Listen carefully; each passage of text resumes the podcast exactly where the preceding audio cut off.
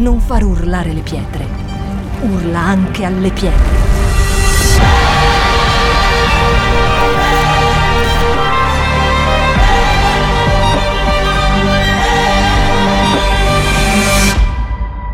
Shout 2022. Alza il volume della tua fede. Il titolo della predica di oggi è Il rischio di tornare indietro nella fede. Molto importante per tutti e guarderemo insieme quello che dice la parola di Dio. Incominciamo leggendo Luca capitolo 9 dal verso 57 al 62 che dice così.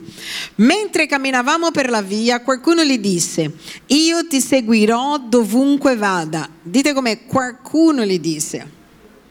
Quindi non erano gli apostoli o i discepoli che camminavano con Gesù, ma erano delle persone che volevano seguire Gesù. Quindi qualcuno gli disse, io ti seguirò dovunque andrai.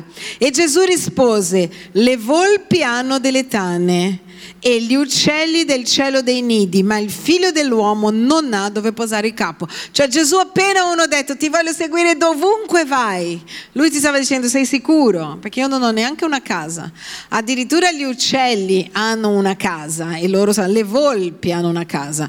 Io non ce l'ho, non ho neanche dove posare il capo. Sei sicuro che mi vuoi seguire? Sei sicura che vuoi seguirmi? Anche nella incertezza di dove andrai, dove dormirai, saresti disposto a fare questo? È la prima cosa che Gesù gli dice. Poi continua e dice così, a un altro disse, a un altro di questi qualcuno, a un altro disse, seguimi. Ed egli rispose, Signore, permettimi di andare prima a seppellire mio padre. Ma egli gli disse, lascia che i morti seppelliscono i loro morti, ma tu va ad annunciare il regno di Dio. Cioè già se uno sentisse una roba così, uno dice, guarda, voglio seguire Gesù, e diciamo, partiamo, no, è morto mio padre, devo seppellire. Immagina se io dicessi, no, lascia che i morti seppelliscono i morti, andiamo sarei già sul giornale, insensibile che non sei altro. È molto duro questo passaggio. Alcuni commentaristi credono però che uh, Gesù non stava dicendo non puoi adesso seppellire tuo padre, ma che il loro modo di dire era quando seppellisco mio padre, visto che sono il primogenito e quindi prendo la mia eredità, allora ti seguo che può darsi che sia proprio così. Molti commentaristi dicono no, questa persona in poche parole quando Gesù gli ha detto vieni, stava dicendo guarda, prima o poi ti seguirò. Aspetta prima che seppellisca mio padre, cioè pensa che mio padre muoia, che io abbia l'eredità e poi vedrà che ti seguo.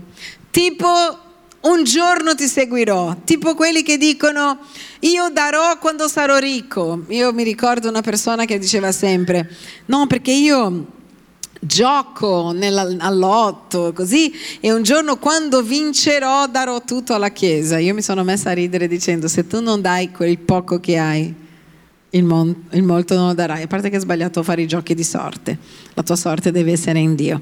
Comunque, sia che Gesù stesse davvero dicendo lascia che adesso io seppellisca mio padre, sia che fosse il modo di dire di questa persona dicendo prima o poi ti seguo ma aspetto la mia eredità, Comunque Gesù gli stava dicendo lascia che i morti seppelliscono i morti. Chi erano i morti? Lascia che i morti spirituali che non hanno una chiamata come te, che non mi conoscono, facciano questo lavoro, tanto la persona è già morta. Tu invece, lui continua, tu invece, ma tu va ad annunciare il regno di Dio. Quindi non lo stavano già annunciando. Molti usano magari questo passaggio pensando che era già per i credenti. No, stava parlando di coloro che volevano seguire Gesù. E continua questo passaggio dicendo, un altro ancora le disse, ti seguirò Signore, ma lasciami prima salutare quelli di casa mia. Ma Gesù gli disse, nessuno che abbia messo la mano all'aratro e poi volga lo sguardo, dite come lo sguardo, indietro, è adatto per il regno di Dio. Quindi in realtà anche qua dice, sì sì, ti seguo, ma aspetta che un attimo voglio guardare le persone che ho lasciato a casa, voglio un attimo salutare. Gesù stava dicendo, tu non stai capendo chi hai davanti. Tutte queste cose possono essere buone, ma è Dio stesso che ti sta chiamando. E quando Dio stesso ti chiama, se tu guardi il regno di Dio al di sopra di ogni altra cosa, tutto il resto ti sarà dato. Dio non avrebbe pensato alla famiglia, non avrebbe pensato al morto, non avrebbe pensato a tutte le altre cose, certo. E quindi lui sta dicendo, se tu non riesci a comprendere che io e il mio regno devono essere al di sopra della tua stessa casa e famiglia. Quando stiamo parlando di seppellire suo padre e di salutare la sua famiglia. Se tu non comprendi che devi seguirmi anche senza sapere dove andrai, perché la Bibbia dice chi è guidato dallo Spirito, chi è nato dallo Spirito, non sa dove viene e dove va. Quindi sta dicendo, la vita della fede è una vita incerta agli occhi umani, ma noi sappiamo che siamo nelle mani di Dio e Lui ci guiderà sempre sempre dalla parte giusta, nel modo corretto. Quando siamo stati lì, che abbiamo deciso che passavamo la frontiera dell'Ucraina, noi non, sape- non, sapevamo cosa c'era bisogno di fare, se si poteva passare, com'era e come non era, ma guarda la mano di Dio. Abbiamo solo detto, abbiamo sentito che dovevamo andare, andiamo. Coraggio, ubbidienza. Però già nella coda del supermercato, sono andata là a comprare dell'acqua perché hanno detto che mancava l'acqua, nella coda del supermercato davanti a noi c'era un'associazione completamente collegata alla Croce Rossa della Romania e ci hanno detto state andando anche voi perché hanno visto quello che stavamo comprando, sapete come andare e noi no. Guarda, avete bisogno di dire dove andate nella frontiera, bisogna dare l'indirizzo, bisogna far vedere il tesserino dell'associazione, ci vuole anche un qualcosa della Croce Rossa che noi non avevamo e non avevamo neanche il tempo. E alla fine questa persona gliel'abbiamo chiesto e ci ha dato il suo foglio della Croce Rossa della Romania perché portassimo le medicine, cioè tutto guidato. Quando tu segui Dio, tu non sai bene come saranno le cose, ma tu sai che andrà tutto bene perché Lui è nella barca con te. Amen. E guardate, eh, il gioco non era eh, scusate, il, l'aratro non era tipo come oggi che è tutto un po' meccanico, nel tempo che usavano tanti altri animali, erano così, c'erano due animali là sopra il gioco, no? due buoi in questo caso, e c'è questo uomo che sta tenendo questo aratro e c'è questa parte diagonale che qua non si vede, ma c'era una un filo che andava dalla parte diagonale fino a questo posto dove lui teneva le mani. Quindi per poter arare lui doveva tenere gli occhi fisso su questo filo per quando faceva i solchi nella terra non andare così, perché doveva essere tutto dritto. E quindi sta dicendo, quando la persona decide di seguirmi, quando la persona decide di lavorare per me, qua parlando di una chiamata a lavorare per, per le cose di Dio, dice non puoi guardare indietro, perché se guardi indietro farai male il tuo lavoro per il Signore. E si dice che loro dovevano tenere l'aratro con la mano sinistra, gli occhi su questo filo e la mano destra in genere avevano una verga per poter far andare i buoi quando loro non si muovevano. Quindi il lavoro era di molta attenzione, non potevano distrarsi con altre cose perché non avrebbero fatto bene il lavoro. Quindi devo camminare guardando il filo per fare un solco, sapete erano dei solchi così, no? Che erano come delle linee lunghe. Quindi tenere la mano qua, guardare i buoi, guardare la linea e andare sempre in avanti.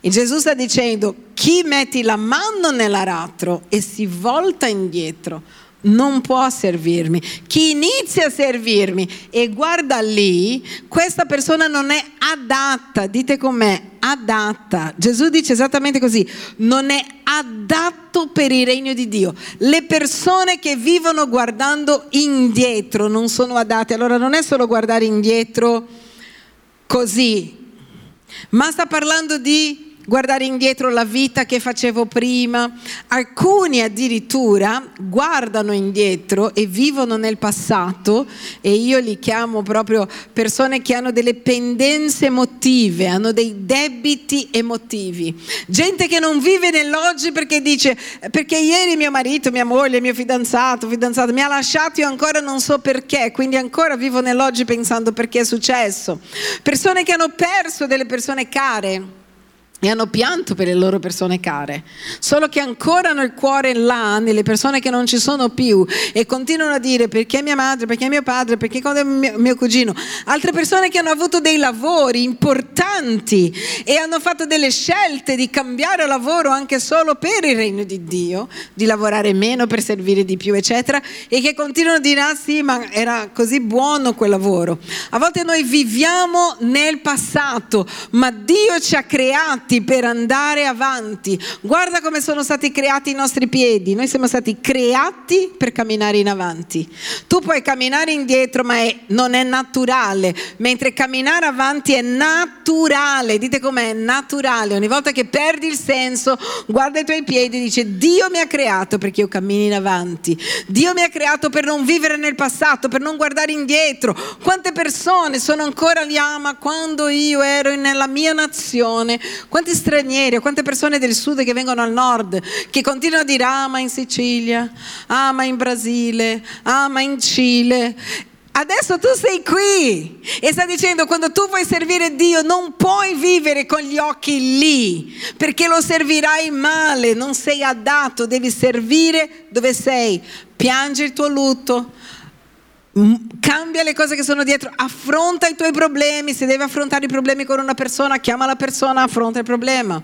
Ma non puoi vivere ancora pensando quando avevo due anni, quando avevo cinque anni, perché mia madre ha detto, perché non so chi mi ha fatto questo, perché quello mi ha ferito. Gesù sta dicendo è in avanti, la Bibbia dice le cose vecchie sono passate ed ecco che tutto si fa nuovo. Sono come quelle persone che continuano a dire, ah ma io quando avevo ero magro, avevo i capelli, ero bellissima, facevo la modella e oggi però non sei più, non sei più modella, non hai più i capelli, hai la pancia. O quelli che tengono i vestiti, dicono no, questo capotto ho pagato mille euro il giorno che dimagrirò.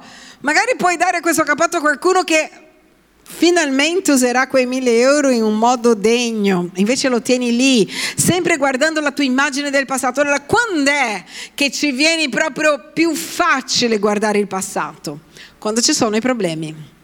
Perché finché Dio risponde alla mia preghiera, gloria a Dio, e mio figlio si è convertito, gloria a Dio, il Signore ha migliorato la mia situazione economica, gloria a Dio, Dio ha fatto questo, gloria a Dio. Però quando inizia ad avere dei problemi, crisi economica, problemi a casa, la prima cosa che facciamo e cerchiamo di guardare indietro, di andare da dove, allora torno nel mio paese, allora lì era più facile, allora quando era lì era migliore e questo è il più grande errore, non sto dicendo che non potrai tornare un giorno nel tuo paese, ma se torni devi tornare per fare un'altra cosa, non per fare la stessa vita nello stesso lavoro, perché Dio non ti ha creato per andare indietro, Dio ti ha creato per andare sempre avanti. La Bibbia dice di gloria gloria in gloria, di grazia in grazia. Quindi ci sono alcune persone che il Signore dirà, guarda, adesso che hai conosciuto Gesù vai lì, ma vai lì ad aprire una chiesa, vai lì a fare una rivoluzione,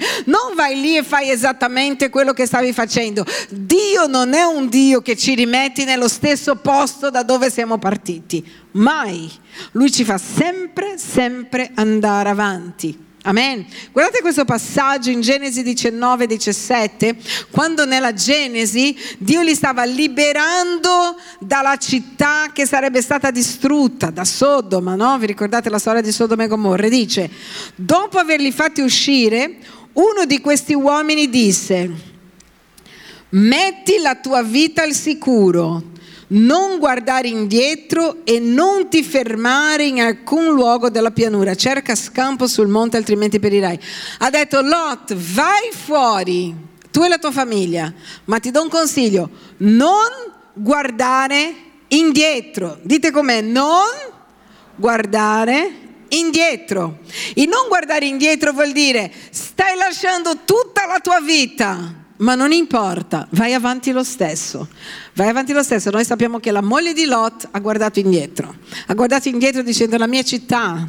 Io mi immagino in questo periodo di guerra, se la gente guarda indietro e dice ho lasciato casa mia, ho lasciato... C'è gente che neanche parte per questo.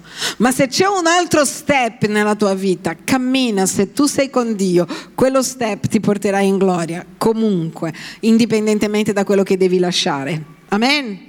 Guardate invece il popolo in Egitto, finché Dio ha aperto il mare, hanno visto tutte le piaghe sugli egiziani, ma su di loro non c'erano piaghe, erano nella terra di Goshen, Yuhu, che bello Dio con noi. Io mi immagino che guardavano e dicevano, ah, quelle piaghe non ci toccano, che bello, quelli muoiono, là gli arriva di tutto, non hanno l'acqua, noi invece protetti, noi invece meravigliosamente protetti. Ma poi nel momento difficile loro addirittura rimpiangevano, in Egitto avevamo cipolle, in Egitto avevamo il pesce e si dimenticavano di quello che Dio aveva fatto di quello che Dio adesso faceva. A volte noi ci abituiamo a quello che è la presenza di Dio. Immagina un popolo che aveva durante il giorno una nube voi sapete che nel deserto fa molto caldo durante il giorno. Dio che gli dà una nube, aria condizionata per 40 anni durante il giorno. Di notte diventa una colonna di fuoco, perché di notte nel deserto fa freddo. Riscaldamento per 40 anni gratis. E sei preoccupato dell'energia. Dio è Dio, sempre. Comunque vada, Lui sarà con noi. Amen. Lui sarà sempre con noi. Allora loro però si erano abituati, pensa, tu ti alzavi la mattina e guardavi la nube e dicevi, ma però fa freschino oggi. Di notte diceva, oh, che meraviglia, no? Ci riscalda. Si erano abituati, si erano dimenticati che erano schiavi, dimenticati di come vivevano, di quanto erano flagellati, di quanto soffrivano, degli orari che avevano, della, del, del lavoro forzato, quindi contenti, ma nel momento difficile è lì dove il diavolo entra e inizia a dire, là c'erano cipolle, là almeno mangiavi il pesce, guarda che non hai acqua. Secondo voi non era matematico pensare se Dio ha aperto il mare, se ci ha protetto da tutte le piaghe, ovvio che ci sarà acqua, non era matematico. È ovvio pensare che non ci farà morire qui, è ovvio pensare, ma loro si lamentavano e si lamentavano fino a che Dio stesso ha detto, sai di una cosa, perché l'Egitto è dentro di voi, anche se vi ho tolto dall'Egitto, morirete qui nel deserto, non posso incominciare qualcosa di nuovo con qualcuno che vuole vivere nel vecchio. Amen? Guarda cosa dice Atti 7:39. Sta qua il primo martire della Chiesa, praticamente Stefano sta parlando e dice così, i nostri padri non vogliono dare ascolto a Mosè, lo respinsero e si volsero in cuor loro verso l'Egitto. Quindi non erano tornati indietro verso l'Egitto, ma nel loro cuore loro pensavano all'Egitto. Molte volte tu non sei tornato indietro, sei ancora con Dio, ma nel tuo cuore tu sei là dietro. Tu sei qui presenzialmente, sei qui, ma la tua mente è sempre lì dove tu hai lasciato i problemi, dove tu hai lasciato i dolori, dove tu hai lasciato le soluzioni del passato. E questo ha fatto sì che Dio ha detto, io non avrò più piani con te, se tu continui a vivere nel passato, io non posso andare avanti con te. Devi andare avanti, risolvi il tuo passato e corri con gli occhi fissi su Gesù, che è l'autore e compitore della nostra fede. Amen. È molto importante. Allora, Dio ci libera e nei momenti difficili sembra quasi che la vita di una volta era migliore. Paolo avrebbe detto così in Galati 5:1. Cristo ci ha liberati perché fossimo liberi. State dunque saldi e non vi lasciate porre di nuovo sotto il gioco della schiavitù. Continua a rimanere nella posizione che Dio ti ha dato. Amen guarisci, paga i debiti emotivi, lascia andare le persone che ti hanno fatto del male, lascia andare anche il pensiero di ieri. Perché se Dio è con te oggi, tu devi fare i conti con l'oggi, come sono oggi, dove vivo oggi, la nazione che vivo oggi, la mia situazione economica oggi. Ah, ma io ero ricco, eri ma non lo sei più, fai i conti con i soldi di adesso, non vivere aspettando di diventare come eri. Pensa che hai adesso, da adesso in poi e Dio sarà con te da adesso in poi. Amen. Allora, perché le persone non sono così pronti a guardare il futuro, pronti a vivere per gli altri, pronti a fare la volontà di Dio, perché noi siamo in una generazione, soprattutto questa, finale, non sappiamo quanto tempo abbiamo, ma da quello che vedo non è così tanto. Siamo diventati, la Bibbia dice che alla fine dei tempi le persone diventano orgogliose, pensano solo a sé, quindi non stanno pensando al regno di Dio. Magari noi abbiamo molte persone che si dicono cristiane, ma il loro pensiero è la mia casa, il mio lavoro, le mie cose, come io sarò, come io farò. E questo ha a che fare proprio con questo passaggio. In 2 Timoteo 3 dall'1 al 5 dice, or sappi questo, negli ultimi giorni verranno tempi difficili perché gli uomini saranno egoisti, amanti del denaro, vanagloriosi, superbi, bestemmiatori, ribelli ai genitori, ingratti, irreligiosi, insensibili, sleali, calunniatori, intemperanti, spietati, senza amore per il bene traditori, sconsiderati, orgogliosi, amanti del piacere anziché di Dio, e venti, aventi l'apparenza della pietà mentre ne hanno rinnegato la potenza.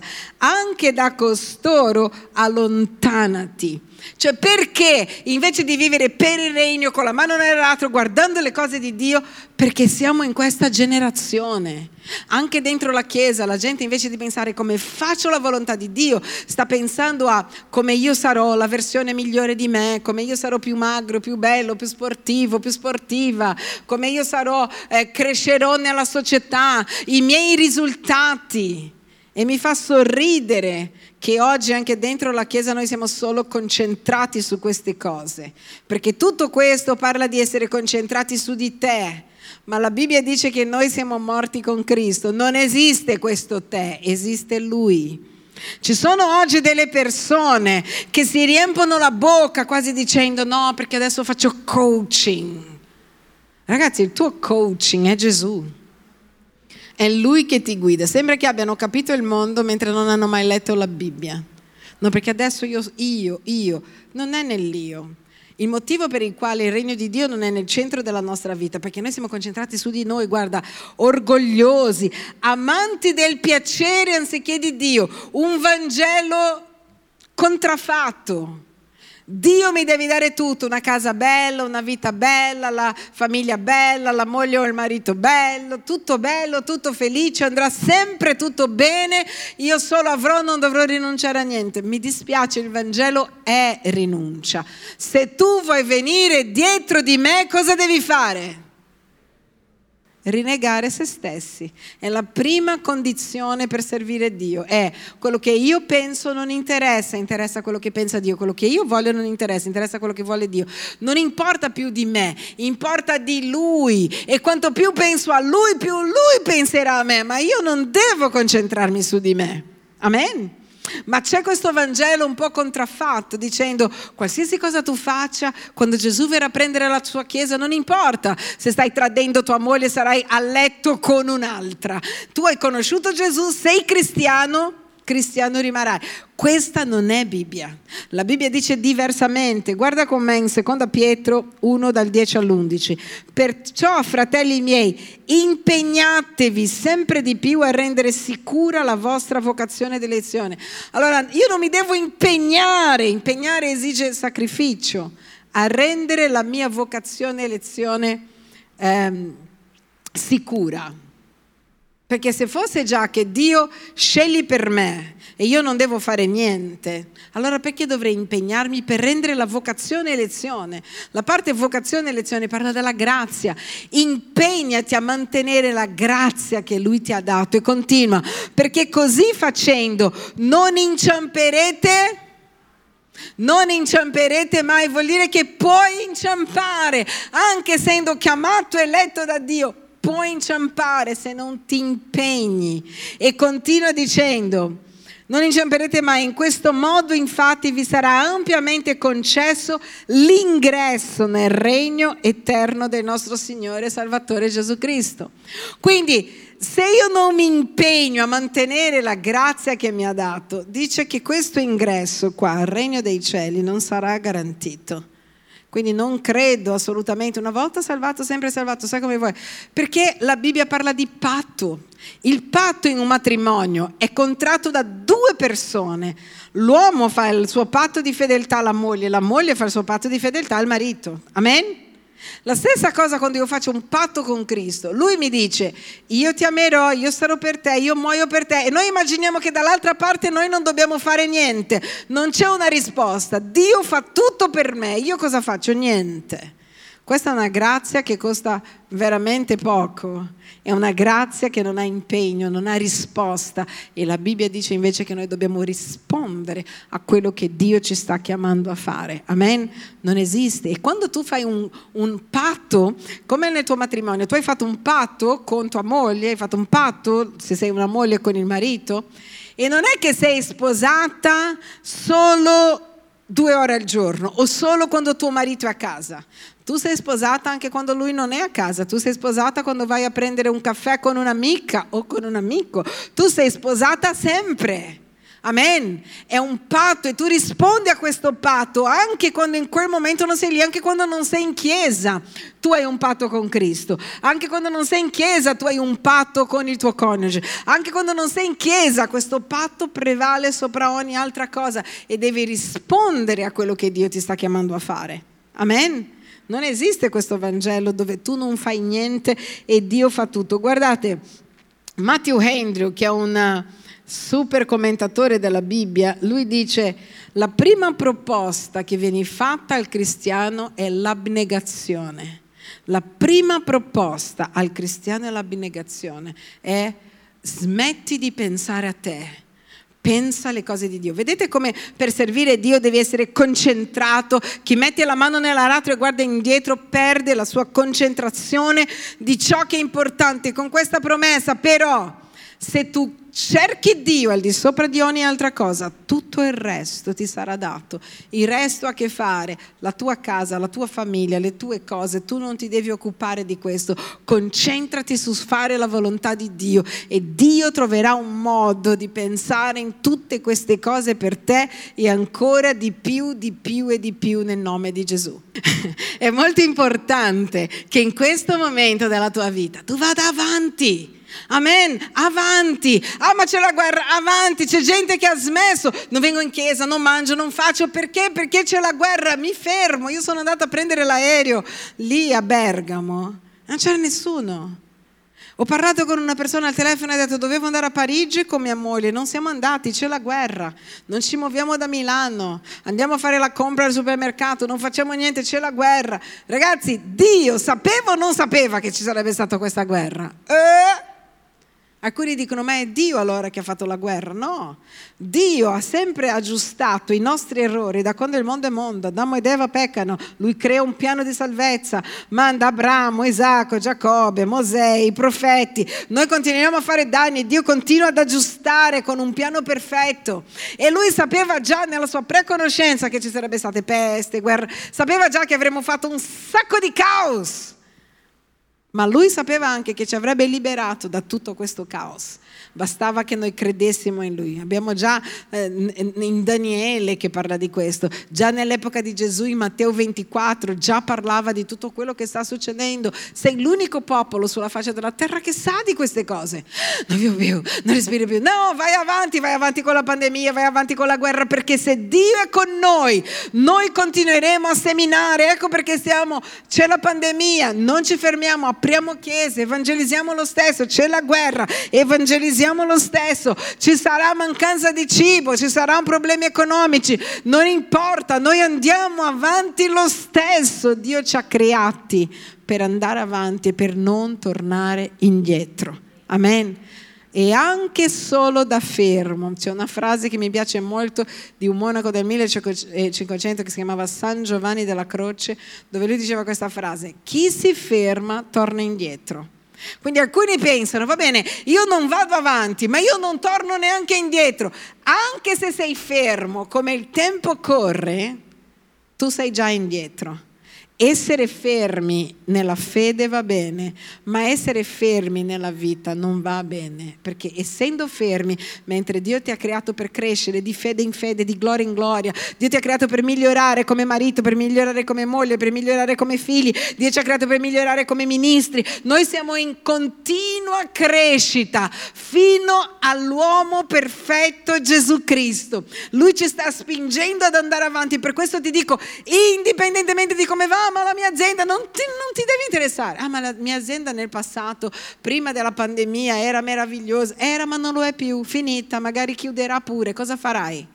Continuerai vivendo la mia azienda era, adesso non è più, adesso hai cambiato lavoro, non ti devi interessare, vai avanti, Dio è con te. Smetti di vivere nel passato, smetti di piangere il passato, aggiusta tutto quello che hai pendente del tuo passato, sia emotivamente, finanziariamente, come sia, aggiusta e vai avanti nel nome di Gesù, perché se no non sei adatto. Chiunque vive con gli occhi lì sbaglierà mentre prenderà l'aratro oggi.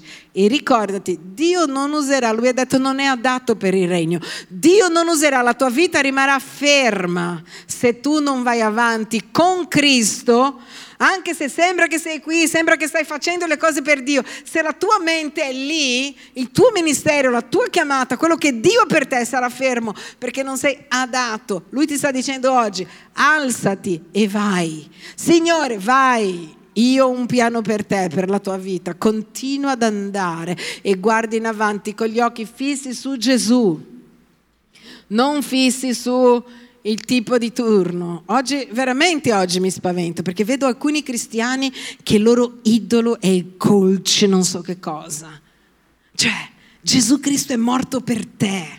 Lui ti ha insegnato ogni cosa. Non hai bisogno. Non sto dicendo, ma stai dicendo che è brutto, non c'è bisogno. No, non sto dicendo che sia brutto, ma sto dicendo che il tuo libro principale non deve essere quello lì di coaching, ma devi essere la parola di Dio, deve essere lo Spirito Santo. Puoi imparare tutto, ma quello non deve guidare la tua vita, quello che guida la tua vita sono i principi della parola di Dio. Amen.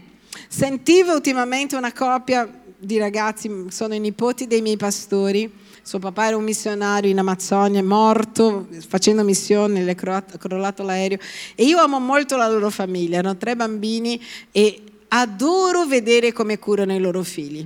E ho sentito sua moglie in un coso su Instagram che diceva, il segreto della nostra famiglia è che noi educhiamo i nostri figli con la Bibbia, gli insegniamo l'educazione così, ubbidienza ai genitori, ubbidienza alle autorità, ubbidienza, insegniamo l'educazione con la Bibbia. Dice, oggi i cristiani insegnano ai loro figli l'educazione con tutto quello che hanno creato nel mondo tranne la Bibbia e vogliono avere un risultato secondo la parola di Dio.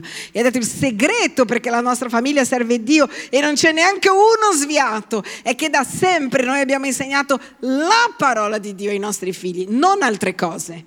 Non abbiamo preso i metodi umani per insegnare ai nostri figli, abbiamo insegnato secondo la parola di Dio. Secondo la parola di Dio tu non manchi la Chiesa, secondo da quando sei così. Secondo la parola di Dio tu sarai obbediente ai tuoi genitori, ai tuoi professori e così via. Secondo la parola di Dio tu onorerai le persone, tu predicherai e noi abbiamo il manuale. Non possiamo davvero soffermarci su altro, soprattutto in questo momento. Amen. È un momento di confusione, ognuno dice una cosa penso che vedete, no? su tutto ci sono milioni di opinioni, ma la Bibbia dirà che quello che definisce l'opinione giusta è la parola di Dio che dice che è buona e efficace addirittura per dividere l'anima dello spirito. È la parola di Dio che deciderà quello che è buono per te e quello che non lo è. Quindi affidati a Lui, affidati allo Spirito Santo che ti guiderà nel nome di Gesù. Amen. Non far urlare le pietre urla anche alle pietre.